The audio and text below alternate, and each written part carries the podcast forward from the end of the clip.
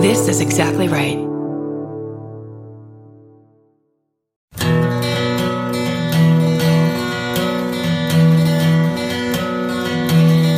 My favorite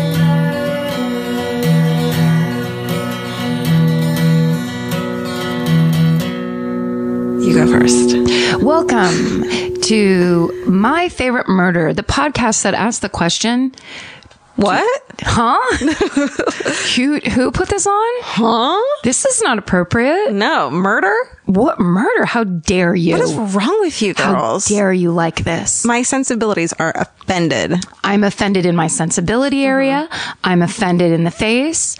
I'm offended religiously, In my in my mouth. morally, the, in Yeah. the mouth, In the ear, mouth. nose, and throat, Spiritually. Ear, nose, and throat. in the eyes, Veins. Spinal fluid. heart, Not the spine, just the spinal fluid. spleen.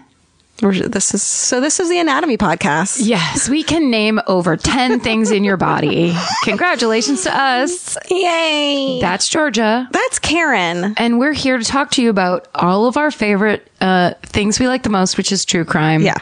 Welcome. If you don't like it, later This days. is the wrong PCast for you, bro. I stole that from Vince. I don't want to take I credit love for it. that. This is the wrong PCast pie for you, friend. Yeah, get another PCast. Uh, it's funny that isn't it funny, Karen? Mm. If you reflect, I was peeing today, uh-huh. as you do, and I was reflecting, Sure. as I do, As you're forced to. right? And I was thinking about how funny it is that this like thing that I've been obs- we've been obsessed with and secretly in love with, and certain like is our kind of going to be our career. It's pretty nice to think that little Karen was right about at least one thing. it's a pretty good feeling. Yeah, Because she fucked up a ton of stuff. I just keep accidentally falling into like not fucking up. yeah. You know? That's nice. Yeah. Is that you mean in later life? Yeah. Like We got our fucked up stuff out of the way early. Yeah. Which is kind of, I think, what you're supposed to do. Yeah, we're lucky because like 20, well, by 25, I was like, I'm good. Yeah. Yeah. By 27, I was like, well, I didn't die, so I'm going to stop doing all those things now. Yeah, there's no, there's no going down from, from being in rehab at 14. I still love that. I like to think of you in a big pair of orange Junko jeans, Ooh. just being like, hey, do you have a clove or whatever? Just like, so different. Ooh, sorry. that's, uh, that's little 14 year old Georgia. And she appears out of a puff of smoke in like an orange With their Jinko. Junko. Is it Jinko? Uh, I thought it was, I don't know. I'm sure it's different everywhere. I'm too old to even really know. It's not my reference. Thank God I never wore those. I did wear vinyl pants to raves. Did you? Mm-hmm. Weren't they hot? Uh huh. Tight? Never washed them. Gross. I know. uh, was there some benefit to not washing them? Like, were they Well, how do easier you- to put on next I just don't know how one would wash l- vinyl or leather pants. don't. Oh. Yeah, you just have to throw them away. Yeah, I think Start that's- over. Totally. Where do you Totally. get l- vinyl pants? There was this. You remember when Melrose Avenue was like the fucking coolest place in the world? Yeah, I do actually. that was like our. We would save up money throughout the year in Orange County and make a pilgrimage to, to fucking Melrose. Yeah. And my first job when I moved to LA, like at six, at seventeen, was like on Melrose at like one of those clothing stores. What's up, Funky Diva? Literally, it was called Funky Diva. I'm I'm positive I shopped at Funky Diva. I bet you came in. Tons of tons of chokers. Yes. Wouldn't that be amazing if right now we could see security camera footage of me and you having some kind of rude exchange at Funky Diva? Why does it have to be rude? because I'm rude. I that's all I was doing back then was rudeness, rudeness, rudeness. Friends, foes didn't matter. I love it. It was a lot of arched eyebrows and a lot of uh, anyway. Sorry. Sorry. I'm sorry. what I'm enjoying these days is people on Twitter trying to show that they mean I'm sorry the way you say it. It- They're trying to do it in the writing. So Yeah. sometimes it's all caps I'm and then sorry. Sometimes it's reversed. Like how do you actually put that into I would do all caps. I'm, and Mm-hmm. that's but the some girl. Did you see that on Instagram? I put up a photo of some girl who wrote like there was like a musical bar, and it had the like I'm, and it was like how one would play it. You could sing it. yeah, and she had the Sorry. like. She must have been a musician. I wish I could, but Yeah. That's genius. Sorry. Do you ever like do you get like self-conscious about the things you say here that become a thing like that where you're like, I would say that anyways, but now it No. sounds like I'm pandering. Yes. Now, well, now it sounds like you're trying to make some kind of an infographic for. Totally. Here's your favorite. ro- like someone at the, at the live show was- had text afterwards, like not texted, but like put on like, I was really hoping you'd call someone a sweet baby angel. I'm like, well, I don't, I didn't call anyone that because I don't want to sound like, Well, you got- right, guys. Yes. You don't. Yeah. It's not like your. Uh, that's your Tag fr- tagline, catchphrase. tag tag catch line phrase. You're not going to tag anybody with that phrase. My problem is I cannot believe I don't I I cannot believe that I still say literally so much. it is literally Literally. the worst habit of all time. I say it s- when I'm like kind of trying to explain something to Yeah. you and I'm really like really trying to convey something, I'll say literally like 7 times. It's awful. I haven't noticed it. Oh. I don't pay attention to anyone but myself, so I wouldn't know. Good plan, good plan. Oh. You know what I mean? I guess same here. Yeah, nobody cares. Yeah, nobody gives a shit. No one gives a shit about you but yourself and your cats. It's nice to be. We, by the way, we had such an incredible time in Chicago. Yay. We, I mean, it was nutso. We, um, I, I'm speaking for both of us now. No, I- I'm speaking for the royal I had a we. horrible- Yeah, no. Georgia did not enjoy herself. We, the Karen, uh, it was so crazy to walk out as, as i explained to my sister and you and our whole all of our people afterwards i said i anticipated um a certain amount of applause Yeah. and we got like 15 times more than what i anticipated how ma- I've seen so many like a couple of friends have texted me and a cou- I've seen a couple tweets and things like that they got so emotional when they heard the applause of us come like yeah people keep saying that what a bunch of nice people I know. thank you for clapping i know and like it just is neat it's so neat it's really neat I think we're a little overwhelmed at how neat it is at how neat everything is and we're trying to process it yeah and and but we're we- just happy. It's so flattering, and we're happy, and we want to thank each and every one of you, which I think we did after the show. We stood there and thanked we fucking, fucking God. thanked you all to your face We- I hugged so many people. and thank the lord nobody was weird Nobody, I- nobody nobody. I was really waiting for like somebody with some scissors up their sleeve Oh, or for something. sure. And uh, everybody did great. My mom sat to the side in a chair with a beer and just watched. It was like an hour and a half, It was so long. and she watched the entire thing. so did my sister and Adrian Yes. and Audrey. Uh, after a little while, Audrey came over and just started taking pictures of us taking pictures with people because she was so excited.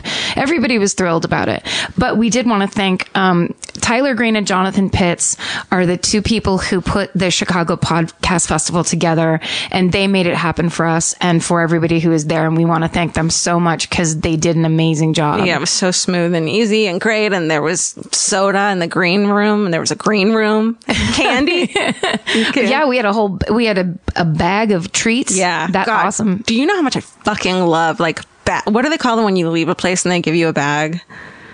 An exit bag. Whatever. I fucking like not what it's called. I don't know. it sounded right. Oh, like a swag bag. swag bag. Yeah, That's yeah. it. I will go to a fucking party just for the swag bag. sure. Even if I could buy it myself, I will fucking go. like you 'Cause know you buy just the want a shit in little there. present? Oh, I just want to like not yeah like presents. Um, we also want to thank the the staff of the I never pronounce it right, but the Anthonyum Theater, Mm-hmm. which is the 105 year old theater where we did Oh, our show, where all those people were, and that staff had to wait until we said hi to every single person uh, Yeah. practically. Um, and so thank you guys so much for your patience and for being there for us Yeah. and um, I actually I have a business card of the the man who really arranged that lobby situation. Yeah. and I meant to bring it to And say the- his name specifically. And I The forgot it. dude who stood there and took every Took every photograph. picture. he like would he was like hand me your camera. He was they were so great. they were so nice, and uh, the whole experience was just like pretty. I didn't really look at you that much because I didn't want to have like we weren't having that much personal experience. Yeah. because I didn't want to like either burst into cry tears. or- yeah. You can't look at me a lot in like emotional settings, I feel like. No, I or you need don't to- want to get emotional. I, d- I need to shut down in very specific ways, and I can't. You know me, I can't open it back up, or it'll be tears, tears, tears. okay. I guess, yeah. God, we're so we're so different. We're like opposite. We're like the opposite. Um, oh, speaking of live shows, so our Brooklyn Bell House show is coming up, which I'm so excited about, and it's sold out. Although I Yeah. heard there might be some tickets available, really? maybe. Oh, I don't know. I don't know. And then we have other shows coming up, so like this might be like a show thing, maybe once in a blue. So we're Yeah. doing the Riot LA show on Saturday, January 21st. I don't know. those, those tickets, the pre-sale, um, uh, there we announced that this morning, and then the actual tickets go on sale Friday. So if you live in Right. Los Angeles and you want to come to It's gonna be a good show. the altogether. Riot Fest show, that should be great. Yeah. because that's the one at the Orpheum, right? I think so. Yeah. so it's another big old-fashioned theater. Yeah. please help fill it out so we don't feel stupid. Yeah, we don't want to feel stupid in our own city, Oh my god. like around people that we know. oh my god, and we keep talking about like, oh, in Chicago they did my this and that, pat our back, pat our back, and then we go to LA and it's like four people. Yeah. It's like your manager, my agent wouldn't go. Uh, who else would be there? Judging us in the crowd. No one makes a giant Elvis fucking cutout face like they did in Chicago. Oh, I forgot. So a girl made. Oh my God, I'm going to call her out because she was amazing. a pi- She took a picture of Elvis. She blew it up so it was bigger than a human head, like twice the size of a human head. And then she had it in front of her face. So when the lights came up and we were talking to people to get the hometown murder at the end, yeah. I saw this thing that I thought a girl dressed up like a furry, like dressed up like Elvis. It scared the shit out of me. I was genuinely scared of, Oh, of- you of were. her. But she, it turned out she was just holding it in front of her face, Yeah. like, look, Elvis is here. You can find the photos on on Instagram, where my favorite murder Instagram. Her name's Alex Graves, and what a fucking angel, baby! Like, thank you so much. Like, that was so fucking cool. it was super cool. and I've- I have photos of us with it, and I have this photo from my hotel room of me and where having it in front of my face. And It really does look like when you hold it up, it just looks like you're now a huge Siamese cat. it's creepy, but in the best way because Yeah. I'm obsessed with this cat. yeah. Like he's sitting next to me right now, and I And he also have Siamese pajama pants on right Oh, now. you're in. You're living the life. Oh, I'm at, I'm in deep. You're in, you're living that life. I have a parasite in my brain that just controls me, and it's and it's cat. It's from cats, probably right. Sure. Um, that's real sad. Are you going to bring that cat head to New York so then you so Elvis can be there too? it doesn't. It didn't fit in my bag. I have to Shit. tell you something, and I feel really shitty about It's it. super huge. Did did you have to leave stuff behind? okay, I don't care. Okay, I know, but I know you don't. But I feel really bad. So like, Oh, oh. but it's kind of cute. Okay, so we took a photo of it in the in the hotel. Then we were packing to leave in tonight, and then I was like, "It doesn't fit. What do we do?" And he was like, "Put it behind the couch in the hotel room." so I slipped it behind the couch at the fucking Godfrey Hotel in one of the rooms. Behind the couch is a fucking Elvis, and, and it has this girl's info on it, like not info info, but like you know Instagram and shit on it. So Yeah. someone's gonna motherfucking find that. That's hilarious. You know what's interesting? I had brought a dress with me to um, Chicago that I bought in a panic at Target for twenty dollars. Didn't try it on. I was like, "This is going to be a look a dress. Yeah, fine. Look, I'm doing Great. it. Fine." Grabbed it. Was it black? Oh. ran. No, it wasn't black actually. It was like green and maroon and and black, but it was Ooh. kind of stripey and there was a lot going on. When I got to Chicago and tried it on, it turned out it was empire waist. Oh, God, no, why? It- which makes me look because I have big No. boobs, so it made me look like I was in my third trimester. my sister's only- like, take it off. Anorexic girls are the only people who look good in them, Yeah. and you shouldn't be anorexic. Right. So, so no one. Nobody. Um, so that's why I went shopping and told that whole story. If you want to hear, it's not Looks a good very story, cute. but it's on the. Are pod. we gonna? And we both wore black dresses. Are we gonna just? We're, are we doing that from now on? Those, those are our show uniforms. like the same dress or just black? Any kind of black outfit? I think I think we should keep it like any kind. Okay. Don't you? yes, except that means I have to go shopping because I literally own like three black things because I dress like a fucking schoolgirl grandma, Well, then you have ten days. You have ten days and for I New York. love shopping. Oh my god, shopping's amazing. love it. Okay. But Yeah. I left that dress in our hotel room with a note that said, "You can have this if you should've want it." returned it. Oh no, I'm an asshole. Target? Yeah, I return shit all the time to Target. I ripped anytime I buy something, I rip all the tags off You immediately. do. Yeah. See, I have. A, I'm claustrophobic and can't go in a changing room, so I just bring everything home and then return it all. I think I don't go in a changing room because I don't want to see my back in Oh. why one would of those you- mirrors. I saw mine recently. my butt. Like it had the mirror behind me. Like my mirror stops at like my it's like my waist up. Yeah. which is like the great area. Sure. I look so hot from the, like behind and the waist up. with your with the back of your bra and everything. Yeah, it's like oh well now because I got that like fat pinch because I refuse to believe I'm bigger than. Everyone has that. That's human, I don't need to see my fucking butt. right? Then when you're in one of those high tension dressing rooms, Yeah, so yeah, I just want to pretend that that's not true. I just like to think that there was a housekeeping la- housekeeping lady who was just like, "Oh my god, a cute dress, a dress. And I wrote on the note, "Never been worn." I hope she believed me. Anyhow, thanks Chicago. We really love you. Yeah, Chicago. Do we have any um other housekeeping? Housekeeping. Oh, my only thing is, um, I had started watching a show called. Did you start called The Killing Season? no, but I need I need to watch it. Okay, yesterday. I haven't been hearing enough about it. I- okay, I think we'll be the en- engine for that. I think so. because uh, I started watching it yesterday. I had heard a little bit, and I so it's a series about the Long Island serial killer. And I'd started that book so long Yeah, I ago remember. and said I was going to do an episode about it. And this is one of like the the, the murder that that I heard about beforehand is so fucking crazy and insane. The girl who went to private privately dance for that dude. Yes. Who like l- something happened. yes, the thing that like kicked it off. Amazing. Like it should be solvable based on that murder. Right. I love it. So this series is by the people um, that two people Joshua Zeman and Rachel Mills and they're the two people who did the documentary Cropsy that we recommended to Fuck. everybody Yes. that's super upsetting well this is an A&E series A&E is amazing. I love Cropsy because it's not corny. Like there's so many documentaries that are like corny. Right. Cropsy is not. No, no, it's just straight up scary. Yeah. Um, well, this series, it's called The Killing Season. It's on Annie. And This is I, not an ad, by the way, in the middle. Like we're No, no, not talking. no, no. This is real talking. Yeah. now we have to say Real stuff like talking that. Um, corner. So I started watching it yesterday, and I ended up s- laying on my couch and watching six Mm. episodes straight through. And by the time I got to the sixth episode, I didn't. I needed to leave my house and be around human beings that I knew I would be safe Oh my with. God, like that.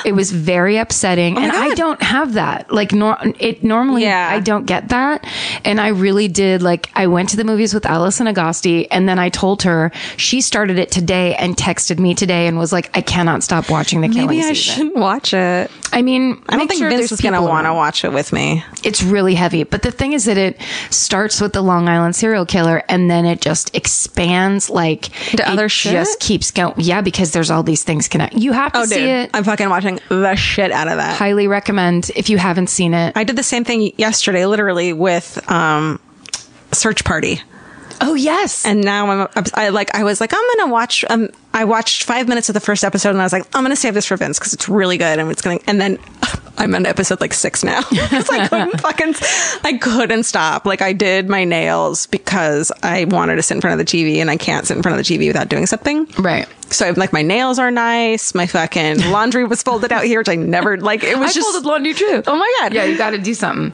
Yeah. I, I have been. I watched one episode of Search Party, and then I had to leave my house. I like I had to be somewhere. Yeah. and I knew if I started the second one, I would Oh my not god. leave. Every character, John Early, is that? He, Yeah. he is so fucking perfect. Every brilliant. there's like four main characters, and they're just like the perfect, exact people of who they're supposed to be.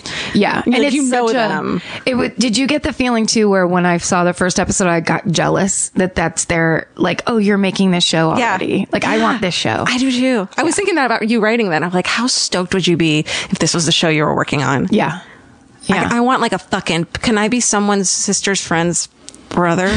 no. no, you can't. I want like a walk on role, and I want you to write it. it's uh okay. Yeah, we'll come to them with um a bunch of big ideas. So good. It's so good.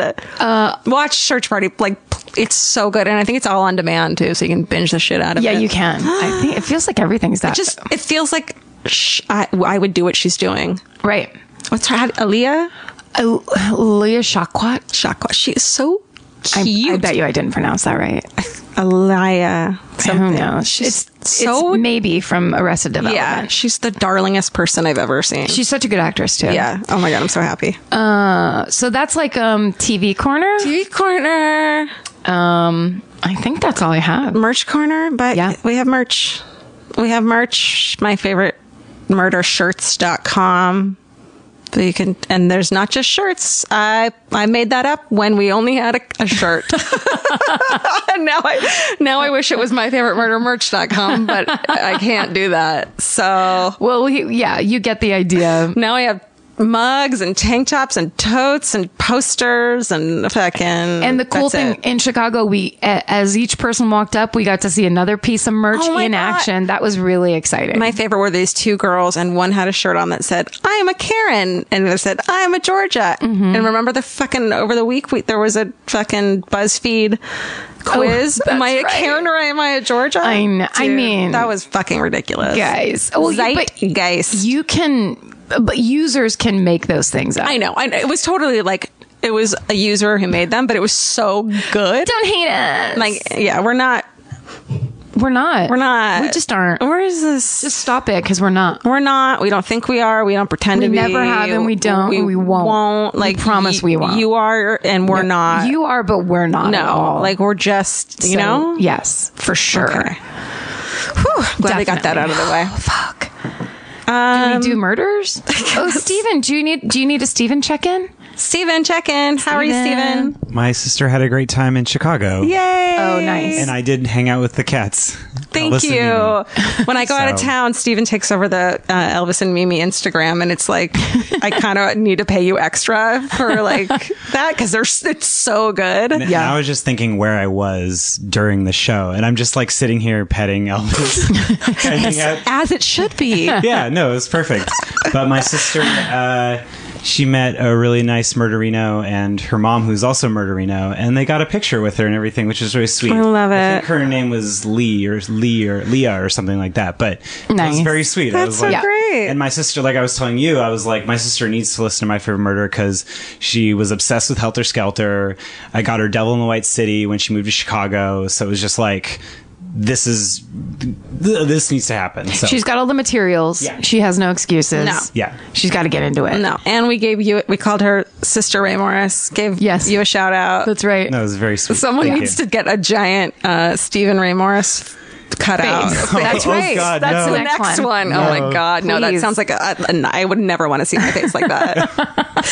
But it needs to be three times the size as the last one. you need to basically not be able to bring it in because they're like, you can't. Someone make a Macy's Thanksgiving Day Parade balloon of Steven. That would be perfect. If you Uh. don't mind, It would not be that big of a deal. we'll leave it behind a a what? The couch. Leave it in the basement of a uh, the Holiday Inn. You just told everyone where we're staying. No, we're not staying at a Holiday Inn. I know. not that we're gonna hear. Okay, here we. Nobody gives a shit. We're not. They know. No, we're not. We're not. And we We- told we you that never did. from the beginning. we said it before, and we're going to say it again. yeah, we're not. like you guys know. and please, we if want you, you, know to know anything, you have to know that. that we know. Yes, we know, and we're not. Three hours later, they're still could doing that it. thing. Oh, here's me typing an email. You guys start the podcast. No, fuck you. We've got to improv some more. Stop pissing Karen off. Elvis is leaving. He's like, "Fuck these bitches." You pissed me off, then you piss Elvis off. Then it's over. Mimi's fine though. Oh yeah, then those people gave us like Elvis and Mimi toys, and they're like, they look like El- oh god, I'm gonna lose my mind. Everyone's Yeah. the best. We got nice presents. All right. Um, I love it. They're so good and nice. All I know these people. I know it. I think. Oh, what? I sorry. Here's the last one. the girl who, as she walked out, I, my sister and Adrian and Audrey like cried laughing when I told the story. The girl who walked up like, "Hey, you guys," kind of all young and like she was doing weird things with her shoulders, so she's all kind of goofy. And then she, when she got in to take the picture, she goes, "You guys, Oh my my dad killed his business partner and got away with it. Bye, stay sexy, don't get murdered." she was just like this cute, like kind of sorority ish uh, chick. Yeah. Hey, how are you guys? Nice Like, to meet s- you. yeah. And she did put her arm like you know when you're like talking to someone as the photos getting taken. Yeah, like she all was just like, phony, like, straight faced or she whatever. was so so excited about. it. My dad killed his business partner and he got away with it. Bye. Bye. We were like, wow, what? It was- I've never been that starstruck in my life. No. Yeah. I was like, email. I wanted to give her my personal email account to just be like, email us now. I said, "Say hi to your dad for me." it was it was hilariously That was funny. gorgeous. It was a beautiful If moment. you admit to s- other people's crimes to us in person, we'll mention mean- you on the podcast. We will listen and we will shout it out. and we will be subpoenaed in the trial. yeah, no Probably. lying, please. All right, should we start? I guess. I think Now I the want- homework part comes. I know. Blah. No, I like my murder. Are you? Uh, this is one I wanted to do, but I think you're first. I this think I week. am. Yeah. If you're like me, you're always looking for a story to dive into. Whether it's a family drama or a mystery to solve, the key to getting hooked is the details. I need rich visuals and intricate storylines, and June's Journey has that and more. June's Journey is a mobile mystery game that follows June Parker, a daring young woman, on a quest to uncover the truth about her sister's murder. This is your chance to test your detective skills because you'll play the game as June herself. Explore beautifully designed scenes from the 1920s, like lavish estates and gardens, and don't forget to keep an eye out for hidden clues. There are twists, turns, and catchy tunes, all leading you deeper into the thrilling storyline. And if you play well enough, you could make it to the Detective Club. There, you'll chat with other players and compete with or against them. June needs your help, but watch out, you never know which character might be a villain. Shocking family secrets will be revealed, but will you crack the case? Find out as you escape this world and dive into June's world of mystery, murder, and romance. It's all just one tap away. Discover your inner detective when you download June's Journey for free today on iOS and Android. That's June's Journey. Download the game for free on iOS and Android. Goodbye. Georgia, have you ever been blown away by the most simple dish at a restaurant, like perfectly scrambled eggs? Oh my God, yes, Karen. And then all I want to do is make that dish at home and eat it every day. Well, you probably could as long as you have the chef's secret ingredient made in cookware. Made In was created to bring restaurant quality performance kitchenware to home chefs around the world. For years, they've built their business by supplying restaurants and top chefs with high end cookware. Some of Tom Colicchio's most treasured dishes at his restaurant Craft are made in Maiden. Whether you're cooking for professional critics or just the critics you live with, your meals will benefit from the quality of made in products. Like their carbon steel cookware, it combines the best of both cast iron and stainless steel clad, so it's rugged enough for grills or an open flame. It's the MVP of summer cookouts and cook ins. What I really love about made in cookware is that it actually makes something like having a Memorial Day barbecue much more convenient because you can keep everything on the grill. If you need to throw, say, a pan of garlic up on the top while you're grilling your steaks on the bottom, it's strong enough, durable enough to do that. If you want to take your cooking to the next level, remember what so many great dishes have in common. They're all made in, made in. Save up to 25% this Memorial Day from May 18th through May 27th when you visit madeincookware.com. That's M A D E I N cookware.com. Goodbye. Um, so I have because of watching the killing season and it, how heavy it is and how uh, it feels like everyone in the world is a serial killer by the time you're halfway through with it. Oh, which no. In Do they- some ways, is a fun feeling. It's fun, isn't it? It, I like it. And yet you're still alive. Uh, Um, we made it, everybody. Uh, so, so I switched over um, as a palate cleanser. I started watching The Crown, which is a wonderful Netflix series. British procedural. uh. Um, it's Sounds British. is it British? It's the story of Queen Elizabeth, I figured. God, I'm so smart. the newest one. Um, yeah, it, it's so in a way it is kind of a British procedural Wait, it's the newest show about the cr- about. about like how she got be, became the queen and what Okay. her life was like. She seems privately, like a badass. She's a total badass. Yeah. There's parts in it. I want the Crown TV show to come out with their own book on how to be politely assertive. Yeah. Because that's her. And also, I want her, them to come out with the color of lipstick that she's wearing because it's this perfect shade of pinkish red that would actually look good. I can't wear red because my teeth are as yellow as little corn niblets. You're very fair. I'm very fair with red in my skin, so red lipstick Mm. on me makes me look like I have been smoking crack in the alley. I look like a fucking Oh. um, what do they call them? Uh, a rockabilly, and it's obnoxious. Oh, Yeah. Well, this is like this muted brownish pink lipstick. I bet it's. I bet they make it for her. I, bet it's not even a thing Yeah. you can fucking buy. You know what? They, I bet they. Well, we have a fucking l- lip gloss that was made for us too that that girl sent us. That's right. Remember? So the queen. I'm sorry, it's not that fucking. But I special. want the queens Why am I because talking it because we've started doing coke before everything. back to being 14. so as so I blended into uh, this very British kind of fancy regal area. Yeah, like controlled. Yes, and uh, aristocratic, which is, I mean, like if if I was in that time, I would be like truly the dishwasher in the bottom part of the basement. Like, It's Karen. do you need a candlestick? And I wouldn't, but with an Irish accent, which for some reason I can't do right now. So I decided that my murder is going to be that of the infamous infamous story of Lord Lucan. Have you ever heard of him? I don't think so. Okay, this one's pretty good because it involves British aristocracy and a disappearance. you know I love disappearances. All right, so.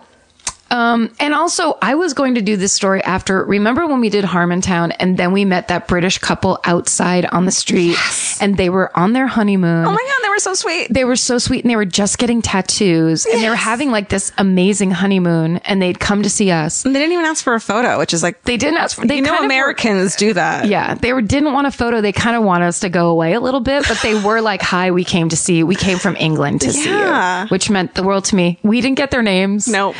But hi, shout out if you're still listening. Sweet angels. T- pip pip. That wasn't a fucking pander to the audience when I said sweet baby angels. Just No, that was natural. That's it felt, natural. It felt very natural. Thank y'all. Um, so f- I I was thinking of doing Lord Lucan after we met them of like, hey, this is pr- shout out to you, but that was what six months ago or yeah. something. Um, so I brought this Word document back out and st- began to fill it out again.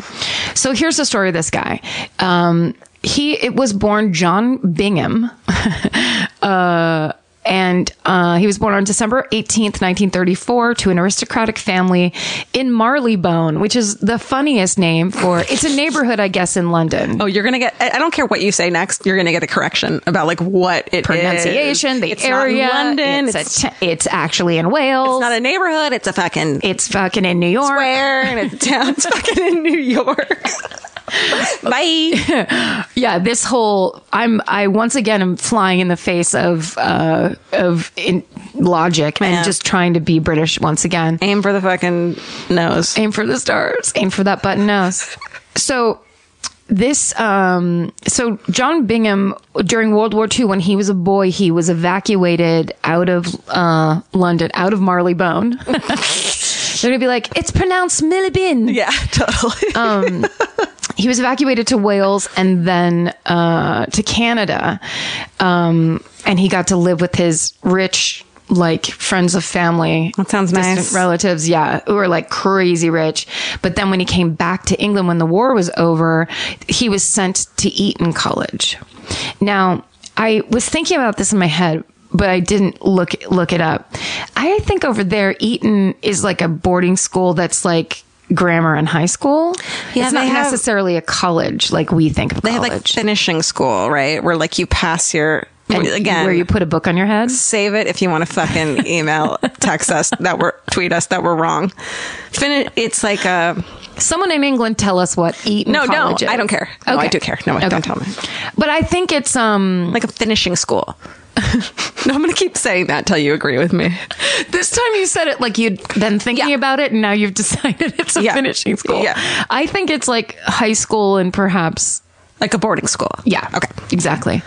Anyhow, Finally, we agree. so when he was there, he supplemented uh, his pocket money with. Uh, he was a bookie.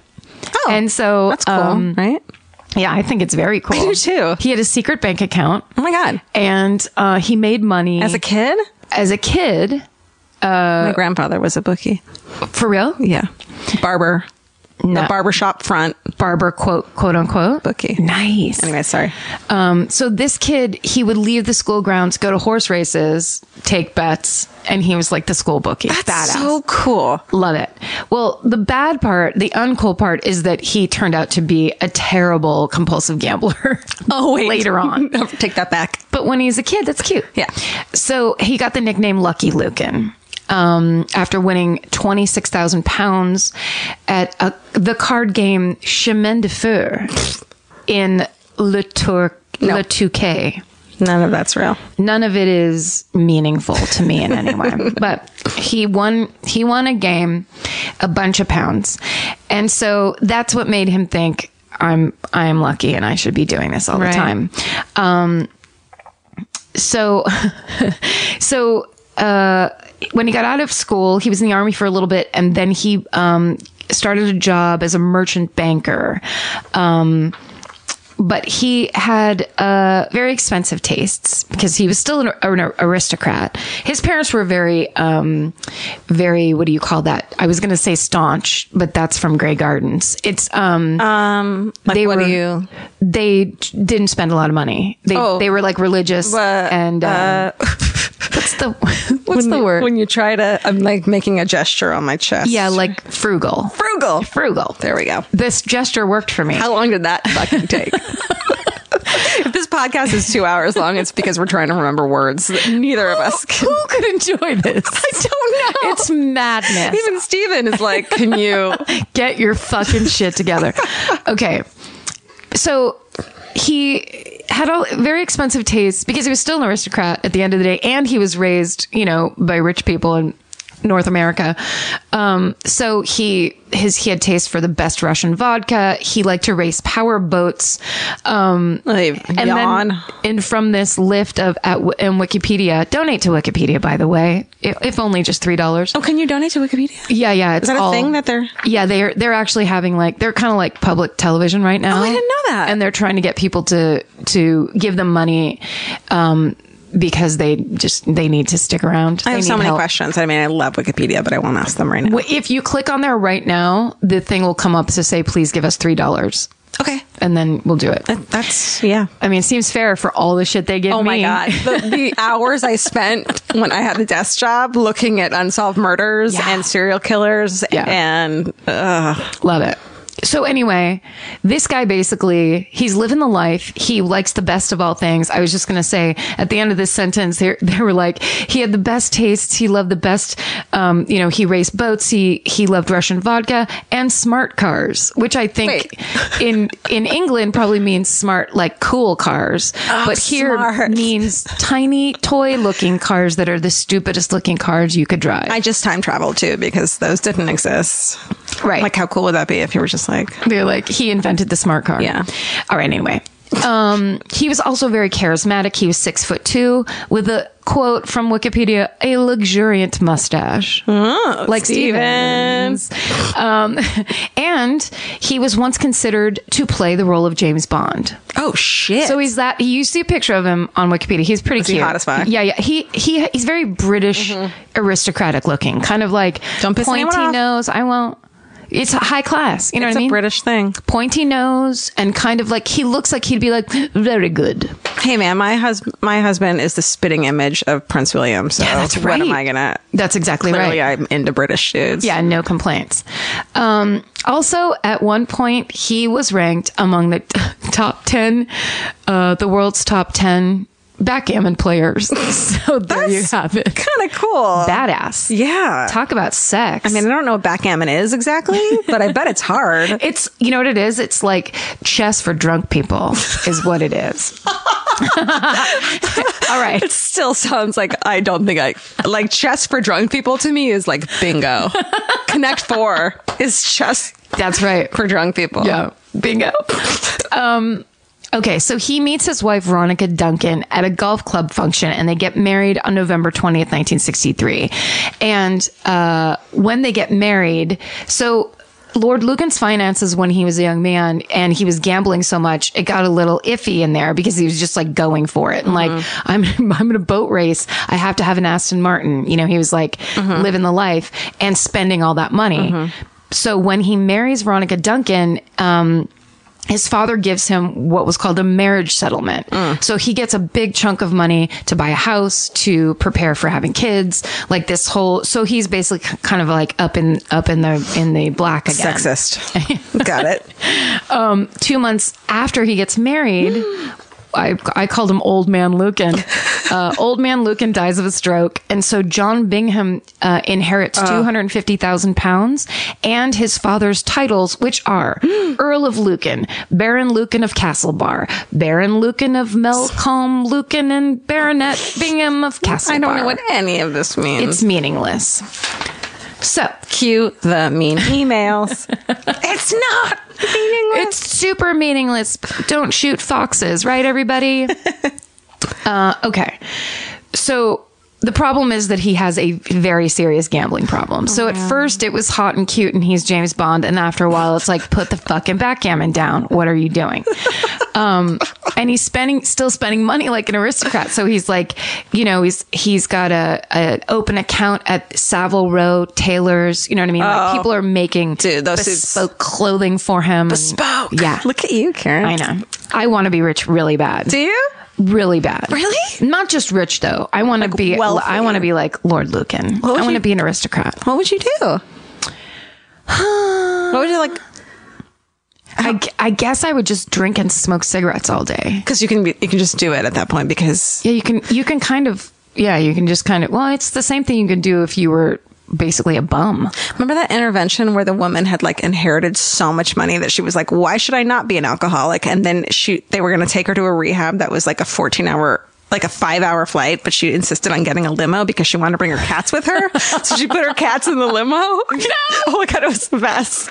Holy shit. She took a cat road trip. Yeah, she like put cat boxes in the lim- like she's me if I just had a You were shit going ton. for it. and like no one could say anything to her because like she wasn't gonna lose anything because she, was Did it work? Did she get sober? I don't know if there's maybe there's hopefully there's a follow up I don't Oh, know man. it's been I haven't wa- I stopped watching that because it's real depressing It turns out she ate all those cats. she got really drunk and then she got hungry and she ate those cats. oh it's poor baby I mean sorry fucking No. right field Loving it. Mm, left field there's there's a downside to being an addict. I think we all know this. We've tried to tell you over and over. Yeah.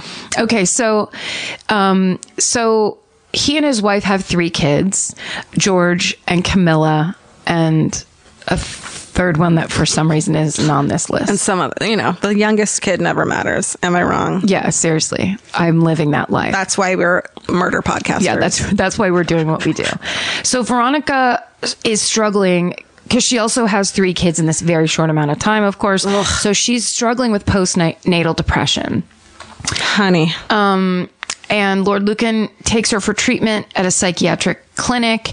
She refused to be admitted, but she did agree to home visits from a psychiatrist and taking a course of antidepressants. So she's trying to take care of it, but she won't like, you know, really go take a, br- a full break or whatever. She's like, I can handle this. Well, then that combined with the pressures of maintaining their finances and his, I mean, he, I read this thing, I, I didn't include it, but there was a thing of like how he would spend his days. Oh my God. It's so hilarious because he would like get up and eat breakfast and then go to his gaming club and just gamble all, all he afternoon. did was gamble Yeah, and, and, then you know he, he Oh, was probably drinking too. Of course, and then he would come home and, and get dressed, and then put on like his tuxedo to go reeking out. of cigarettes, probably. Oh yeah, and you can't wash that off after No. a while. And then he just went out to drink and eat and smoke and gamble more. That was just that's all he did all the time. I would have. That's not postnatal depression. That's fucking depression yeah, that she had. because she was like, "What the fuck?" This is not what I fucking so went to finishing school for. So basically, in the two weeks after a very strained family Christmas in 1972, Lord Lucan moved out. And then they get into this bitter custody battle. And um, the justice awards custody to Veronica. Um, Divorce like didn't happen back then. yeah, it wasn't good. And I'm sure for aristocrats, And you you could push him off the couch. Elvis is ripping up Karen's notes. my Sorry. precious writing. Um, okay. so. Uh, So she is awarded custody of the three kids, and that's all he wanted. And so Why would he want just to fuck with her, right? well, no, no, no. He really, I'm sure, really loved his children, and it was very important to him. But also, it, I think it was part of this thing that he didn't think she was a fit mother, knowing that she had postnatal um, depression. I, I think he was partly worried, and then also partly he was an addict and needed to control things. Maybe I don't know. There was something going on.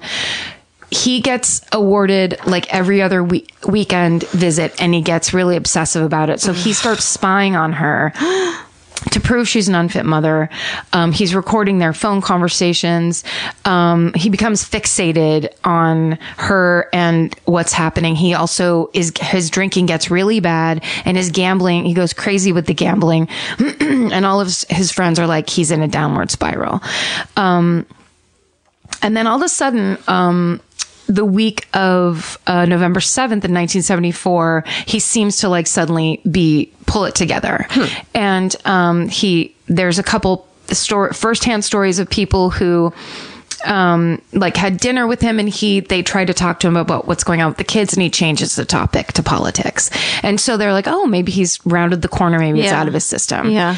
um, so on the evening of November 7th, 1974, um, he had a bunch of plans with people that he didn't, he just didn't show up. Uh, and that night, the children's nanny, Sandra Rivet, puts the younger children to bed and at about 8.55 she asks veronica if she if she'd like a cup of tea and um, so she heads downstairs to the basement kitchen so there that's, that's a fucking sweet ass mansion yeah i'll go down to the to the maid's kitchen i'm not going to use your nice high class kitchen to Yeah. make tea so she goes downstairs to the basement kitchen to make veronica some tea and as she enters the room, she is bludgeoned to death with a lead pipe, a piece of ban- bandaged lead pipe. And her killer places her body in a canvas mail sack. Um, so, meanwhile, upstairs, Lady Lucan wonders what's delaying the nanny. So she walks down the first floor stairs to see what's happened. And she calls um, from from the top part of the stairs, she calls down to Rivet um, and to see what's going on. And the guy comes up and attacks her with the lead pipe as well. Oh my god. And um, she starts screaming for her life. The attacker tells her to shut up, and that's when Lady Lucan knows. She tells the cops later that she knows it's her husband. So she survives. This guy's got like a mask on or something. Uh, the, I think the lights were out, like it Oh, was okay. it was dark. So she's kind of calling down. She doesn't know what's going on, and then this Yeah. guy comes up, Scary. and she thinks she's just getting attacked, and then it, she realizes it's her husband, according to her. Mm-hmm. Um, so they get into this fight. She bites his fingers. Um, she he throws her face down in the carpet, and she man she manages to turn around and squeeze his testicles. Good girl. Releasing Steven. Steven just Steven just really felt that. Yeah. Um, and causing him to release his grip on her throat and give up the fight. Uh, she asks where Rivet is, and Lucan was at first evasive, then eventually admits that he just killed her. So, what they believe is that he thinks he thought it was Veronica walking into the basement kitchen. He was trying to kill his wife, and he accidentally killed the nanny. So, well, this is according to Lady Lucan. So, Lady Lucan, um, is terrified. She tells him she'll help him escape if he would just. What? Oh, well, she's trying to get. Okay, okay, so okay, she says, I'll help you escape. You just have to stay here for a couple days and hide out and allow my injuries to heal because she's been hit with the lead pipe and Oh everything. my god. So, um, Lucan, uh, she walks upstairs. Oh, I'm sorry, Lord Lucan, the the oldest daughter, um, wakes up. So he goes to put her to bed, and um, uh, she and then the the wife Veronica goes in to the bedroom, lays down, she's bleeding and he puts down towels for her and s- like don't get don't get the bedding stained Weird. with blood Weird. so um uh he asks her does she have any barbiturates he goes into the bathroom to get a towel and supposedly clean her face and that's when lady lucan realizes that um he won't be able to hear her if he's in the bathroom. Yeah. And so she runs out of the house. With their kids still there though? Yeah. But but she I think she knew that he didn't Yeah, want yeah. that it it was about her and that the Right. attack was about her. Right. Cuz she also did report earlier that he had um, once hit her with a cane and once tried to push her down the stairs. So there he had gotten physical with her before. But he I think she trusted that he wasn't going to harm their children. Yeah. S- I That's mean, crazy. That's what it seemed like. Um, so she runs out of the house. Um, and she runs to a nearby public house called the Plumber's Arms. Oh, let's when we're in England, let's go get a drink there. We have to go to a pub called the Plumber's Arms. Yeah. So what? Like big hairy arms, Hairy, but like- with a tattoo. Ta- what what kind of bulldog tattoo is that? An yeah, a bulldog would be good. Yeah. Or um, anchor, of course. of course an anchor, or maybe a, just a just a Queen Elizabeth's face. I mean, she's a badass. Everybody loves her. Everyone loves. Okay. Okay. So the police, she they call the police. The police go to the house. Um, but i i- meanwhile, Lord Lu- Lucan has called his own mother and tells her of a terrible catastrophe that's happened at his wife's home. Um, he uh, tells his mother, "You have to come here and get the children." Then he um, drives a borrowed car to his friend's house in Uck- Uckfield, East Sussex. Um, And then hours later, he leaves that property, leaves the car there, and he's never seen again and has never been seen since. No. Swear to God. No. So the, that car was found. um, He's the one missing. yes. He's the one Fuck. missing. He disappeared. He disappeared. So, No, this is. I was not expecting that. yeah. S- James Bond is out and about. dude. He the car was found abandoned in New Haven, and the interior was stained with blood, uh, and the trunk had a piece boot for those of our friends in England. Um, had a piece of bandaged lead pipe similar to the one found at the crime scene. So there's one that that a nanny was killed with that was left at the crime scene, and there's another one that's in this borrowed car. And we don't know what. Well, why was all the blood in the car? And we don't know what 'Cause that led. he was covered in blood. Okay. and I don't know if there were two. It- There's no Yeah. explanation. It's just mm, I'm not sure. Holy shit. So, uh, but then also, um, he left a letter to the owner of the car that said, "My dear Michael." So he basically borrows this car from this guy. He's like, "Hey, can I borrow your car for a while?" And then just gets blood all in it, abandons it, and He's leaves. crazy. And he says, "My dear Michael, I have had a traumatic night of unbelievable coincidence. However, Oh, have you? I won't bore you with anything or involve you, except to say that when you come across my children, which I hope you will, please tell them that you knew me and that I, all I cared about was them. The fact that a crooked solicitor and a rotten psychiatrist destroyed me between them will be of no importance to the children.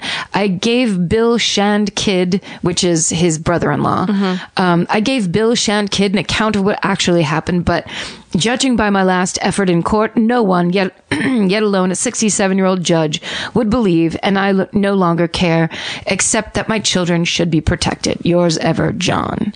So he's basically saying whatever happened at the house was a, some weird coincidence that Mm-hmm. he happened upon. His excuse is that, and I think there was a, it was in a different letter, that he walked into the house and his wife was being attacked by an Right. intruder, which the wife is like, no, I'll tell you exactly how Yeah. it happened, like step by step. Yeah. And then also you can trace it all back to the car and the blood Yeah. and everything Yeah. else. Point the fucking way. So they put out a warrant for his arrest uh, a couple days later. And in his absence, the inquest into Rivet's death named him as her murderer, um, which was the last time ever that Britain's coroner's court was ever allowed to do that. So they were basically like, this guy did it. Oh, which you can't do. without a trial, yeah. yeah. Um, so a thorough search of New Haven Downs was judged impossible. I don't know if that's what's New Haven Downs. What's a thorough search? what's anything in this fucking What world? is life? Um, I pictured New Haven Downs to be just full of a bunch of brambles. Charming as fuck. It's like the moors, but Oh my God. brambly. Brambles Is it everywhere. Brambles and scones or scones. scones. A partial search was made using tracker dogs, although all that was found were the skeletal remains of a judge who had disappeared years earlier. Oh, I'm sorry. What? Yes, yes. So they when they do search New Haven Downs, this impossible to search area, they find Unrelated. unrelated. Clearly. They find skeletal remains of a judge. All right, maybe maybe how about once a year you search New Yeah. Haven Downs? Get some fucking puppies out there. yeah, they love doing it. Give them a runaround. It's fun for them. find a judge. Police diverged searched the harbor. So basically they went everywhere and tried to find this guy. This guy's more important than a fucking judge. That's right. Clearly. He's a way bigger deal. Yeah. He is among the top 10 backgammon players in the world. You have to find him. Must find him. um, they don't find so basically they can't find anything they used uh, infrared photography I don't, they don't i don't see where or They how use smart cars. They smartphones um, so a warrant for lucan's arrest to answer charges of murdering sandra rivet and attempting to murder his wife was itchu- issued on tuesday uh, november 12th 1974 and descriptions of his parent appearance um, were issued to Interpol, so it could be international, um, and of course all across the UK. So apparently, it's this. gr- It's oh, since that time been a great British pastime to theorize where Lord Lucan is, and people love saying they saw him places. so the reports have been coming in pretty consistently year after year Oh my God. saying I saw Lord Lucan here Lu- or there, and so some of the places uh, they have reported him seeing him was as a hippie dropout in Goa, which I don't know. Yeah. I, I don't know where that is. Doubt. Um, where he was known, they said he was known there as Jungle Berry, as you do. the best nickname of all time. Is it? Um, they said he was about backpacking on Mount Etna. Someone said they saw him working on a sheep station in the Australian outback. Yeah. Um, Those all sound like things people who run away from life would do. Yeah, to get as far away as possible. Yeah, who like trying to not have an identity anymore. right, which would make sense. Yeah. Um, but John Aspinall, who was the owner of the Claremont Gaming Club, which is the place he used to go like around lunchtime every single day, said, um, told the news, I find it difficult to imagine him in Brazil or Haiti as a fugitive. I don't think he has the capacity to adapt. Um, which is kind of rough. There was also a rumor Aspinall owned a private zoo. And so there was a rumor that he was cut up and fed to the tigers at that zoo. And he, Aspinall, when told that rumor, responded, My tigers are only fed the choicest cuts. Do you really think they're going to eat stringy old lucky? Oh my god. And the most plausible theory is that he drowned himself in the channel. Yeah. That's what most people think. Yeah. But here's this is just an interesting um another coincidental thing. Um 13 years later, so when they had um that nanny uh, the Sandra Rivet was their nanny, but they had had a nanny right before um, her, and her name was Christabel. Uh, I can't find her last name. Bell. Christabel Bell. Uh, I don't see it. but her name was Christabel something or other. And turns out she was married to an economist named Nicholas Boyce. And um, on October 10th, 1985, Nicholas Boyce was sent to prison for dismembering his wife and dumping her pieces of her body around London. Um, uh, so it was her. The, the nanny one before this Oh, one she got cut murdered up. also was murdered by her um, fancy husband. Uh, uh, So fancy husbands are just fucking running amok. Uh, They went nuts so crazy. sure. Um, which I thought was, oh, and also uh, they convicted him of manslaughter, but not murder. And he was sentenced to six years in jail. Oh, that's no big deal. no Manslaughter. big. Just just kill her and throw her arms and legs around the city and then. Yeah, so um, Cannot. That's the story. Oh, sorry. It was Christabel 32 was a former governess of the children to Lord, of Lord Lucan who vanished without a trace after another nanny was battered to death at his home. Do you think he did it? What killed Lucan or whatever the fuck? killed the second nanny? The first nanny. Oh, hell yes. Wait, both nannies. No, no, no, no. The second one got killed by her husband. Oh, okay. Later. Okay. That was later on. 13 years later, Got the it. second nanny gets killed in what is a coincidence, but is super creepy because Okay. what the fuck is going on? I thought it was the first. Okay. Yeah, no. But the first, I'm sure the way everything Oh, yeah. adds up, it's just basically where did he go after? Did he immediately kill himself or did he actually go? He's DB Cooper. yeah. Did he shave that that luxuriant mustache off and go live somewhere for a while? You could go anywhere you want back then. and also with all his money? Oh, bye. And charming and, you know, Miss Dapper, he probably went to like Monte Carlo or something. That's what I was thinking too. How old is he now? How old would he be? Uh, Is he the- dead?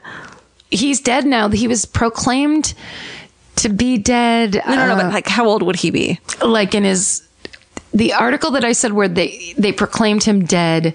I think he, they said he was like would have been eighty one or eighty two. That's livable, especially if you're living the fucking backgammon high life in fucking Monte Carlo. Backgammon doesn't that take that much out of you. No. Yeah. no. And if you're just pickled with gin, you can live for a really long time. I bet you he's still alive. I mean, it'd be pretty cool. We should make a rule that people have to confess stuff on their death, like on their deathbed. They have to confess things. Yeah. Like you're not. Yeah. That'd be nice. Wouldn't it? Just to solve a couple mysteries. Yeah. Like, stop, don't take shit to your grave. yeah. You're being a selfish dick. So that's my good times uh, That was amazing. high class murder mystery from England. Never heard that one. please let us know all the mistakes from that one as soon as you can. or England. don't or go go uh you know every time you get mad at this podcast go give three dollars to wikipedia We're going to solve all of Wikipedia's problems. wikipedia's in- gonna be like they're going to be like, thank you. we got an influx of thousands and thousands of dollars so much money. Mm, ready for the summer hill road murders Yes. dude this is one of these this is one of those ones i've wanted to do for so long You know what I'm Okay. saying? um all right Quick sips. quick sip. So, Fayetteville, North Carolina. It's near Mm-hmm. Fort Bragg. Let's talk about 1985. Okay. All right. So that Sunday, May 12th, an Army sergeant named Bob uh, Seafelt and his wife noticed that the papers were piling up on their, their neighbor's doorstep. And Not they were good. like, what's going on? That's bad. And you know what? We haven't seen her in a couple days and her, her car is in the driveway. Oh, The people that were living there was a woman named Catherine Eastburn. Um, she was the mother to five year old Kara and three year old Aaron, as well as Jana, who was 21 months. Her husband, Gary Eastburn, was away attending uh, an Air Force captain in training school in Alabama. So he was out of town. They knew that. She's not fucking around. What's going on? They looked, they heard a baby crying when they went to look at the house. They look in a window and see Jana, the 20 month, 21 month old, standing by herself in her crib. Her arms were outstretched to them. That for some reason, fucking Bob is like, let's wait till the cops get here before we break in. Um, the cops get there, they break in, they find Jana. She's severely dehydrated, so dehydrated. And when I fucking, I remember hearing this a while back that it, I think about it all the time. Her teeth were black oh, and she had hours left to live. oh my God. I know. They pass her through the window to the neighbor and then they go to look through the rest of the house. So in the master bedroom, they find the five year old Erin lying on the floor by the bed. Her throat's been cut. On the other side of the bed is Katie, the mom. She's bound with rope. Her blouse and bra are pulled apart. She's naked from the waist down. Her throat is cut, and she has multiple stab wounds to her body. I know. Fucked up shit. Yeah. Two doors down from the bedroom, they find uh, Kara, uh, the three year old. It's really awful. She's stabbed to death as well. She's under her blanket. It looks like she's almost like hiding under her blanket, and she's stabbed to death. And also, Katie, the mom, was raped. All three had severed throats. Oh, I know. Guess what day it was that they found her? Mother's Day, 1985. All right, so the witnesses. So uh, one neighbor says he saw a man leave their home at about 3 a.m. after the murders are thought to have taken place based on, you know, uh, the autopsy. she said she saw a white Chevette parked near the crime scene. Then a man who lived in the area named Patrick Cohn and s- approaches and says that he saw a man leaving the residence three nights before when the murder was supposed to happen. Um, and he says, "quote I was walking home from my girlfriend's house about 3:30 a.m. As I was walking, I saw a white Chevette parked on the road. Then I saw this white dude walking down the lady's driveway. I passed right by him, and he said, "I'm getting an early start this morning," or something like that. Then I watched him get in his white Chevette and drive off he describes the man very thoroughly. Uh, he's six foot four, blonde. He had on a black beanie, a black members only jacket, white shirt, blue jeans.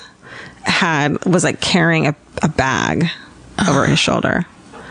It just makes me think of that. Did you see that graphic, that infographic where it said, like, in your life, you'll walk by a murderer 36 times? Yes, That's amazing. that was one of was his. Thirty six. I think so. Or so just in the 30s. It was so, it's so high I know. for that. It just made me think of that. Oh, that's scary. It's horrifying. So, three days after the murders, th- the cops find out that three that a couple days before the family had been killed, they had put in a classified ad uh, to get their dog adopted because they were leaving the country. So, this Katie is by herself at home, and a man answers the ad and comes and gets the dog during the day and they're like, "Who the fuck is this dude?" Here's a composite sketch. They put it on the fucking news. The man who adopted the dog, his name is Tim Hennis, was watching the news that night and was like, "Shit, that's the dog we adopted, and I look a lot like that sketch." So he goes to the police. He answers all their questions. He doesn't get an attorney. He gives them samples of hair, blood, semen, everything. Um, he just, he's really cooperative. But he drives a white Chevette. Oh, no. Yeah.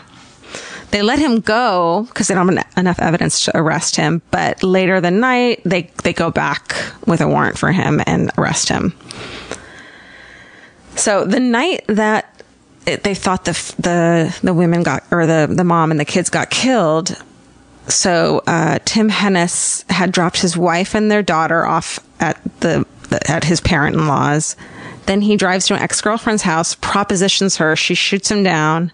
He says he went home, ate dinner, watched TV, and went to bed the Friday morning, they thought that was Thursday night, the morning after, he takes a single item to the dry cleaners a black members only jacket. Oh, dude.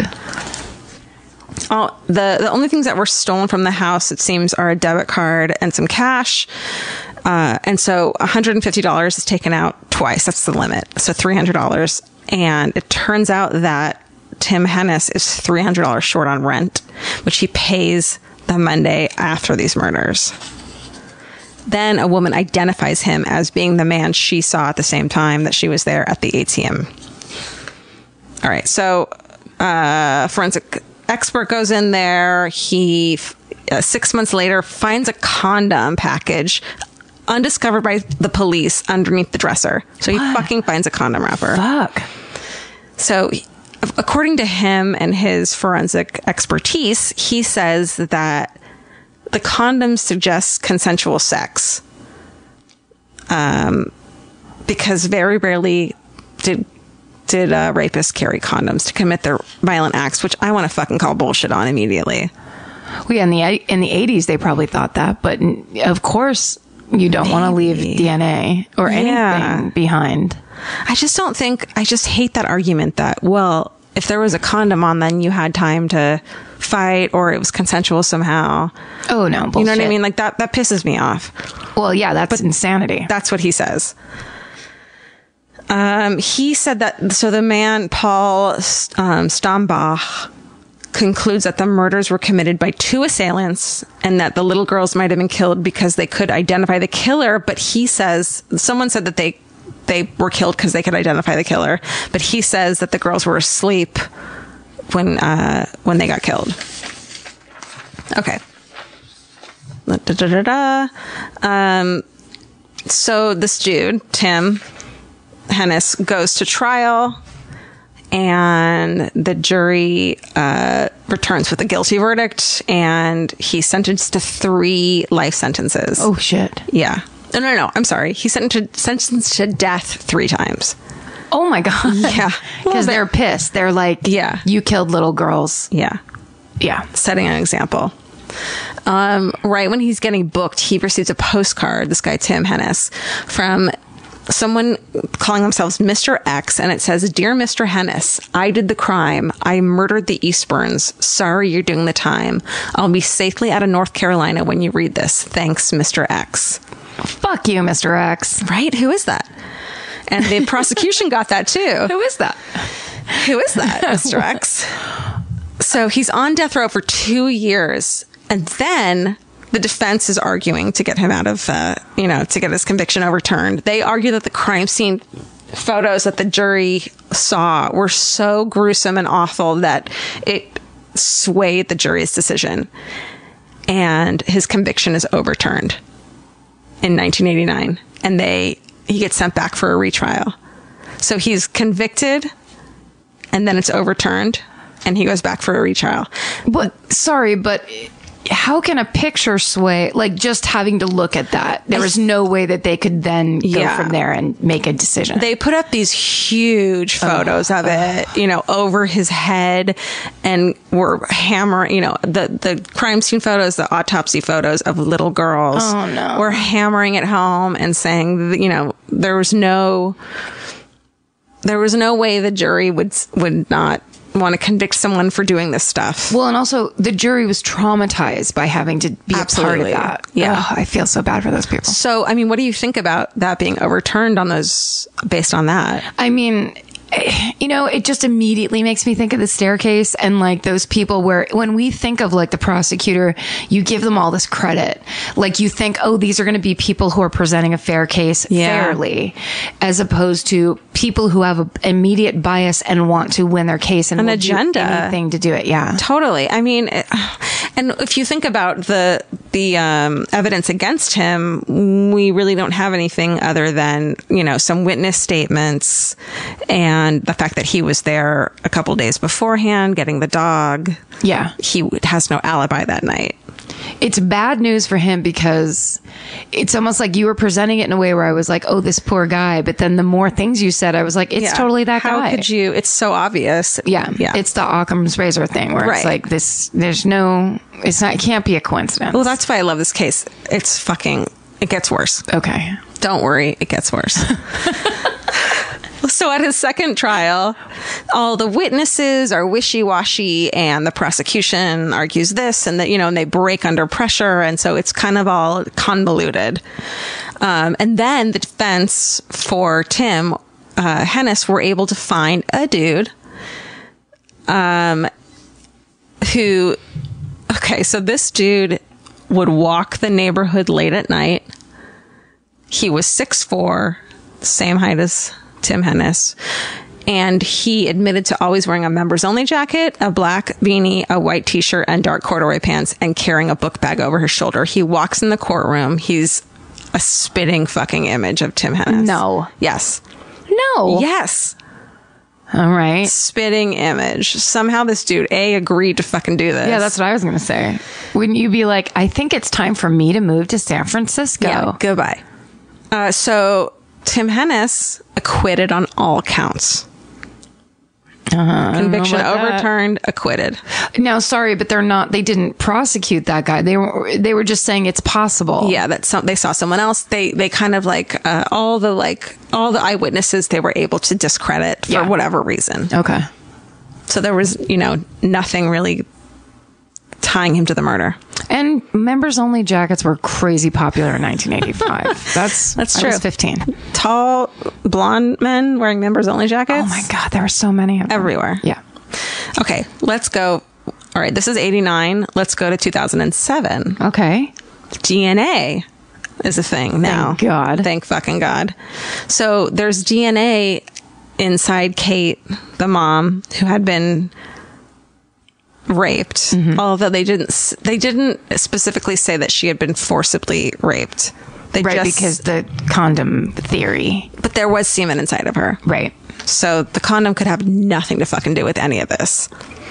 um, the results of the DNA test from the semen inside of Kate showed with with 12 million to one certainty that the semen belonged to Tim Hennis. Oh no. Right, but he had already been acquitted. Oh no. So motherfucking double jeopardy, right? Uh, da, da, da, da, da. It's so double jeopardy is prohibited by the Fifth Amendment. It means that you can't get tried for something that you'd already been acquitted for. Yes. which seems like it needs to be fucking fixed, and it's stupid. But No, no, no. I mean, con- considering DNA now, like well, in this situation, but that's no, it's a good law because it's like saying they can't just keep, on Keep- coming right. at you and being like, "We did, we believe it's you." Like if they've proven, eh, yeah, if they if we've in a- gone through it, But in a perfect system, when those prosecutors go to the judge with new evidence, the judge will un, will will you know judge that evidence and and say whether or not it's you know it's it's worth a new trial. but there'll never be a perfect system because it's a human system. I know that's the problem with life. So you can't just keep on going like, "Well, here we're gonna do it again," and this time it's gonna be because then it could just be like if you had a crazy prosecutor that won't leave you alone. Well, guess what? they did it a third time. Uh, What? They took him to trial. How? Well, I'll fucking tell you. I, how I ask if as if I'll never find out. I don't. I don't know. I don't I'm just either. like, I Bye. don't know. Thanks for This is the end of my story. um, okay, so Tim Hennis had been uh, a soldier in the U.S. Army, so the um, da, da, da, da, da, the state can't try him, but the army can. Oh, shit. The military can because he'd been a soldier, the U.S. Army could could, and the federal government is a sovereign authority separate from the individual states that make up the country. Okay, so Tim at this time, Tim Hennis, who's 49 years old, retired as fuck from the uh, army, just chillaxing, Chilling as fuck. murdering entire families. So he's retired, and this is a big fucking point of contention. He is ordered out of retirement and back into active duty just so they could court martial him for the murders. Shit. Yeah. Seems unfair. Right. I mean, just if devil's advocate, if Yeah. he was innocent, Unprecedented. Yeah. Like, uh, and this argument of like, who has final say? Are you bigger than the fucking, you know, it's government shit. it's government shit. If the Yeah. government wants you, they're gonna get you. you fucked. So at the at the fucking uh, court martial trial trial, uh, his attorney, Tim Hennis's attorney, brings up the possibility because they had found semen in her vagina that maybe they had had consensual sex, even though he had never admitted to that. And he didn't say that; the attorney did, and the fucking jury was like. Are you like that's what you're bringing up now? So they find him guilty on three counts of premeditated murder. But guess what? The statute of limitations had expired on rape, so he didn't get can we please talk about statute of limitations on rape? I feel like they're getting rid of that. I feel like there's some states where they've gotten rid of it. Yeah. It's in action, I believe. It's just, I just want to bring it up how fucking disgusting that is. No, you're exactly right. It just makes me sick. In the same exact way that it's disgusting that uh, Mike Pence wants women to Have funerals for have their fetuses? funerals for miscarriages. Miscarriages. It's truly insanity. It's hurtful and mean and fucking. eh. It's spiteful and it's assuming it's just so controlling and insane. It's so Fuck off. controlling. Okay. Found guilty. Uh, he- so now he's on death row, like right fucking now. This was in 2010. He's on death row in an army facility in Fort Leavenworth, Kansas. Okay. Now let's get to a couple random things before we decide everything. Okay. Okay. Okay, so in his case, there's no blood, fingerprints, or fiber evidence that connects him to the murder. And he has an alibi for the ATM visit, which is a little shaky. I'm not saying he didn't do it. I'm just saying, like, here's some weird shit because I really don't know. Right. There's something about the sound of an old timey cash register that really takes me back. I know. It sounds like someone is about to hand me an ice cream cone, but it also sounds like we just sold some merch. That's right. And if you're a Shopify user like us, you know that this sound means you just made a sale. Shopify has helped millions of businesses sell their products online, but did you know they also offer the same support for brick and mortar stores? From accepting payments to managing inventory, they have everything you need to sell in person. So give your point of sale system a serious upgrade with Shopify. Shopify POS tracks sales across all your locations. That way, you'll always know what you have in stock and where. They also provide reliable tech that fits your unique retail needs, like turning a tablet into a credit card reader. And if you're looking to reach new customers, check out Shopify's marketing tools. They're easy to use and they integrate with all social media platforms. With Shopify, we have a powerful partner for managing our sales. And if you're a business owner, you can too. Do retail right with Shopify. Sign up for a $1 per month trial period today at shopify.com slash murder. And here's the important note that promo code is all lowercase. So go to shopify.com slash murder and take your retail business to the next level. That's shopify.com slash murder. Again, don't forget the code is all lowercase. Goodbye. Um, two former FBI assistant directors released a report concluding that the un- that the unit that had um, tested his DNA and found that it was in her vaginal swab. Um, that they had overstated, misreported, or withheld blood blood evidence in dozens of cases, including three that ended in executions. Oh no. They uh, the the okay. This quote they had to throw out cases and cases because the results were either doctored, wrong, or covered up. The lab was shown to be a total tool for the state's prosecutors. Oh no. Right? Wait, and this was in sorry, this was in North Carolina? Uh, yeah, okay. or Kansas. Pick one. I don't want to be wrong. You started in North Carolina. Yeah, but now, but he's in Kansas. in Oh, an because army of the facility. army. Yeah. Got it, got it. Um, all right. So let's really. So basically they're just like, we're gonna send this off to here and get exactly what we want back. yeah, and they're proven to be incorrect, but we're not going to check back in with those crimes. And I'm pretty sure those swabs were held in a box that were unrefrigerated. That on the box of evidence said Tim Hennis's name, not the name of the murder victims. Like they were already fucking targeting him. Yeah, yeah. They they were they were focusing on him. Yes. this is what they wanted to find. Okay. All right. So finally, I just want to talk about uh, Julie, who was the family babysitter of the three little girls. When they interviewed her, she told the cops that uh, the the residents had been targeted um, with harassing phone calls, some of a sexual nature, and she said other two other things that her stepbrother strongly resembled Tim Hennis and even showed them photos of it, and that she had been ins- assisting the Vice Squad in setting up busts from local for local drug dealers. And she even said on one occasion that she'd been followed home from the Eastburn residence by an angry ju- drug dealer. So this is like a random. F- okay, but here's the coolest thing. Not coolest, but like worst. So she admits to her fascination. She's like a 16 year old, a fascination with Dr. Jeffrey McDonald. Fatal vision. Is that what's that? It's the the one who was accused, right? Yeah, yeah. So he so he's a military officer. He claims a band of drug crazed, long haired hippies broke into his home while he was sleeping on the couch, murdered his pregnant wife and two and five year old daughters. Yes. Sounds familiar, Yeah. right? Yeah. um, while he uh, upstairs. He's convicted of the slayings, sentenced to death. At the time of the murders, the family it was 1970, so it was clearly you know uh, 15 years difference. But at the time of the murders, the McDonald family lived four and a half miles from the fucking Eastbourne home. What? Yeah. And this girl who was the babysitter of these three little girls was fascinated and writing him letters, and they were communicating in prison. And her fucking siblings looked exactly like these guys. And she believed he was innocent. They wrote all the time. They had the DEA had set up a drug deal using Julie, this girl Julie, and the victim's house that weekend that fell through, and the murders happened. No way. Right? What? She was obsessed with him, apparently. She was obsessed with Jeffrey McDonald, Yeah. Dr. Jeffrey McDonald. Yeah. Wait, that girl. Okay, f- the babysitter's like, what a rich life she's living Yeah. because she's setting up, like, she's trying to do like drug stings. Yeah.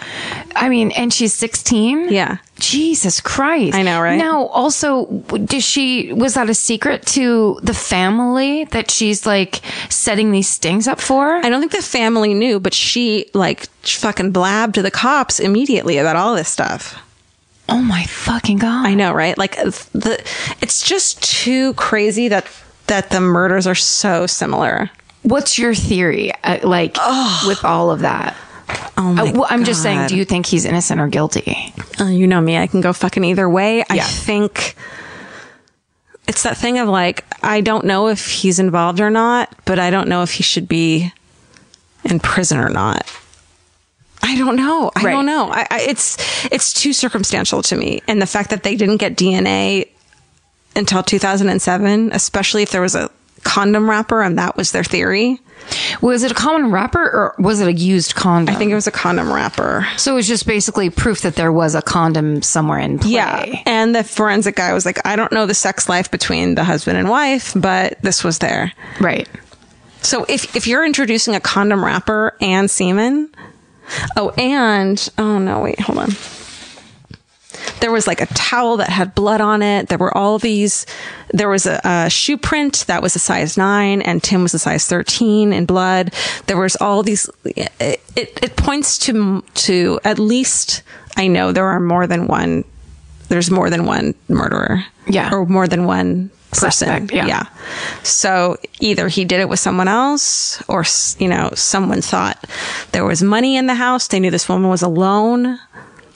The thing uh, to me, the idea of killing children, slashing, stabbing children to death and slashing their, that's a person who is beyond, like, right? That's a Yeah. person that is, um, that's no, that's a person that's not motivated by money or drugs. Cause I feel No. like those people, um, or that has to be a person that's maybe on drugs, bare mins. And then you think about the fact that they left the 21 month old alive because she couldn't identify anyone. And you think, okay, at first I was like, well, they must know the assailant. They must know the killer. Otherwise he wouldn't have had to, you know, if they just went in there to rob and rape and even kill the mother, Right. they unless but then the the forensic dude said that they were sleeping which i don't completely buy because i guess she was like cowering under her star wars blanket i know which is heartbreaking Well, yeah, I mean, it's, like you don't why mm, why you don't kill children if you're just right. Because even, like if even they- burglars are just like i just want to steal shit you don't kill children you don't Yeah. go from from stealing fucking money to killing children Right. And and you don't even if you're retaliating against someone like a stool pigeon who is this 16 year old girl, what does a five year old have to do with that? And then and Yeah. who has the fucking like ice cold in their veins to be able to kill two children and the mother? And, then and yeah. then why would you leave And the third rape. child? Like it, all of it is like ran I- so random. it just to me what makes sense is that the the girl told information to the wrong people maybe she had nothing to do with it and she was obsessed with it i mean maybe, maybe she did the fact that she was obsessed with this killer who killed who maybe killed you know and that's a whole nother fucking my favorite murder because Yes. we i think we both talked about that one How Errol Morris thinks he's innocent. yeah Yeah. i mean that's a whole Yes. fucking episode but it's too similar to the fucking murderer she was obsessed with Right. And maybe he's not the murderer. Yeah. And or innocent man she's obsessed with. Yeah. Because there is the there But was- why? But they're still the same. They're still so similar. Yes. Very similar. That's crazy.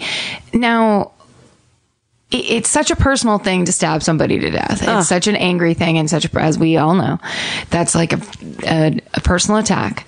Where has the husband in any way been introduced into this mix? No, Gary is a fucking saint and a good guy. He he and his he raised Jana. She is fucking amazing and wonderful. Like he he has nothing to do with it. Right, right, okay. For Just- sure. just- I know. It yeah. seems like he should and you'd look into it, but I don't I really don't think he does. They always, you know, Yeah. the husband, the husband's the first. person. Totally. And then I wonder, like, okay, so stabbing is a really personal thing, and that, but that's that's not as gruesome as something like slitting someone's throat. Like those are two very different fucking. Oh, but I would argue Actions. it's more gruesome because you can Which one? s- um, stabbing because Oh. it's repeated. Whereas slitting someone's throat, you can do it and walk away and know that they're going to bleed out and die. Yeah, but have you ever like punched someone and you're like, I really like mid punch. You're like, I don't want to do this, and so you kind of do it like weekly, like week. No, No, I mean I've never punched anyone. I don't think. oh, go ahead. Fucking hit me in the face. Let's Karen. do an experiment Let's right do now. it now. Ugh, I don't But I mean, know. wasn't it multiple? St- I mean, it, this is insane. To cut someone's throat hard enough to fucking kill them, I feel like takes more effort than than someone who doesn't really want to be doing this. You know what I mean? Like I know a dude right, who but if got you don't fucking- want to be doing it, you're not going to then lightly stab multiple times. Like that's the that's the thing is it wasn't. If it were to me, a slashing someone's throat is similar to. It's like you don't have a gun. It's slim, similar to like a kill shot in the back of the head where you're just getting it over with. yeah, Whereas you stabbing must inca- is. incapacitate them by stabbing them. Yeah. and then you slit their throat to just fucking end it. but the stabbing part is the part where you get involved, and that's why. Why would you even go through that unless you want to? Yeah, unless you're okay with the idea of fucking stabbing a human. Also, Also, she kind of looked like my mom. the mom. Kate did, Oh. yeah. Had that like that uh that like- 70s mom hair? Yeah. Yeah. Sorry, go on. No, no, no. Uh, no, I'm just thinking like it's just so crazy. The fact that they had two witnesses for a person that was leaving the house at 3 a.m. Eh, You know what I mean? And also, how can it be that many coincidences where it's like he was there, he had the same car, he Mm-hmm. had the same clothes. Um, he he went there a couple days before, knew she was alone in the house. Yeah, that's not good for him. I don't think so either. It it doesn't the coincidences that would have to happen for that to happen are fucking insane. He gets what people think online, like Web Sleuths is like the coolest fucking website and they're like discussing it. which is all over um, Killing Season, by the way. It's their like they talk about web sleuths the whole time. Oh, that's awesome. Yeah. So they're like, well, he went to his ex girlfriend's house that night, got turned down for boning, and was like horny as fuck, knew a woman who was home alone, went over there, she turned him down, and he fucking flipped. Yeah. That's that's That makes the sense. theory. Yes.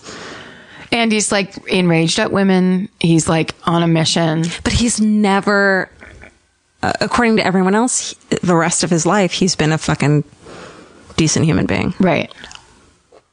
He does have some some check forging uh, charges, but that's not the same thing as Oh, but that's something. Is that's it? well, it's not a totally clean record. That's not, being like a decent being human being. Then that means check forging is like you're willing to cheat to get money. yeah. That's something. I feel like that's the way a lot some people start. yeah, who- and then you need who to cover knows? your tracks and shit. Yeah. Oh my god, I don't know. That's crazy. I don't fucking and, know. And horrible in so many ways. those poor little babies. Oh, that's what I wanted to end on. Actually, is that I, I wanted to end with talking about the victims because it's, all- it's like I don't want to end on this fucking dick. So Gary, the dad, the father, and the dad, uh, the tombstones that he he had them etched with. So, um, so Aaron, do do. Okay, so Aaron, who's three years old, he had Tiny Dancer written on her tombstone. Um, for Kara, who was five, he had Daddy's Little Shadow. And for Catherine, his wife, he had You Are the Sunshine of My Life. I just wanted, I just didn't want to end on, Something that wasn't tragically sad. I just wanted to mention them at the end. No, totally. Oh, You know what I mean? of course. I mean, yes. Absolutely. But no, that's Karen, please, what hap please tell me what happened. Okay, here's what happened. Please, oh my that God. guy got a dog, and that dog was a piece of shit, and he was pretty pissed off. Yeah. No. And That that's was- it. This theory falls apart. No, this is that's maddening, and it's the kind of thing when it introduces the idea that DNA evidence can't be trusted, Yeah. that the system can't be trusted, that an entire prosecutor's office can't be trusted. Then it doesn't really matter what answers you come up with because nothing fe- ever feels like an answer. to me the the the period on the sentence is that there is so many other DNA hits in that house that there's no way that the story they're telling us is what happened. Blood on a towel from like af- after killing them. It looks like it was cleaned up. There's a pubic hair in the fucking living room. There's bloody footprints. There's fibers that and and DNA under their under two of their fingernails that don't match to him. Oh. There's DNA under their fingernails and for some reason they refuse to put it through CODIS, That's very weird. isn't it? I Because just think- they don't want to introduce something that doesn't match. yeah. Oh, man. Hey. So yeah, that's the the Summerhill Road murders that has fucking stuck with me for years and years. That's crazy. That's Sorry. amazing. Yeah. Wow. Hi. Hi, how are you? I'm ruined. How are you? Um, yeah, not great. Uh, no. Uh Well, fascinating though. yeah, isn't it? Well, because d- they are, I just was reading something recently about how um, I think it's the hair evidence. Was it hair evidence? Something is being becoming more reliable than fingerprint. Something's been more reliable? Yeah, like finger. Oh. They're starting to say the fingerprint evidence might not be as reliable as they thought.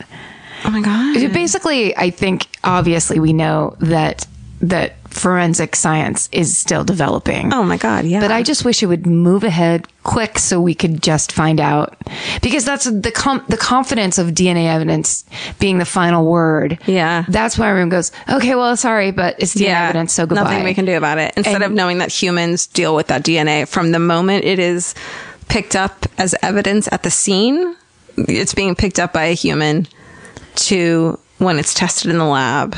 to a lab being like owned by Yeah. the prosecutor's office. It's like Humans. That's just horrifying. Um, I this is why I think that double jeopardy in in the age of DNA and retesting and the Innocence Project and all this, we might need to rethink that. I don't think so. No, Well, because it's like saying you get the one chance. Well, it's sh- yeah. So it's so shitty that like you know all these, all these defense attorneys or um, all, sorry, all these prosecutors and cops, you know, when they can't bring a trial, uh, they can't bring uh, someone to trial because they don't have the body, you know, so they have to wait until they find the body. Right. It's just Dude, I don't know. so you let this person go free, or do you try to fucking do you try without a body to convict them? I mean, yeah, you have to do something. Yeah, and if it doesn't if it doesn't go well, then in 10 years when the DNA can be tested or the body is found and the DNA is tested and it matches, then you should be able to fucking retry them. I disagree. I know. Punch me in the face. You'll see. That'll prove it. Yeah.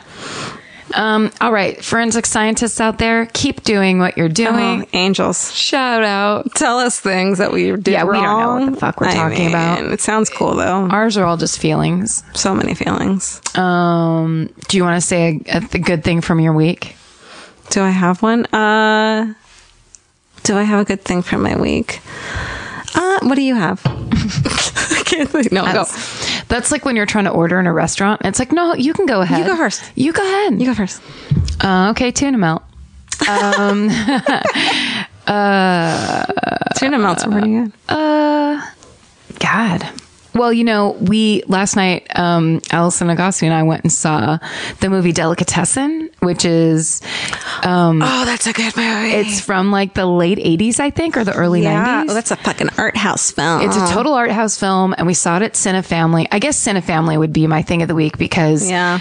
um, it makes me feel smart to go there and like a film person. film. Um, I'm into film, and uh, but then also they have just amazing movies where when you're sitting there, you go, "Oh, that's why you have to see these movies on, the- Yeah. on the big screen." Yeah. and Delicatessen was like the greatest. Mwah. That's great. Um, I guess. Well, last week was Thanksgiving, and I guess just my family and I had the like lamest, best Thanksgiving, and it was awesome and so stupid and not fake. And my like year old nephew was there, and he's the best fucking thing I've ever seen in my life. Kids are the greatest. Oh, he's an angel baby, as is my six year old nephew, but you know, he's not a baby. No, he's moved into a different area. Yeah, but he's great too. So I guess nephews. Okay. Nephews. Nice. Yeah. All right. Well, rate, review, subscribe. Yeah, please. I mean, we're not, that's not just fucking lip service, please actually do that. That's not uh, our lip service to you, uh, fake asking. We're genuinely Yeah, asking. if you don't mind, that'd be great.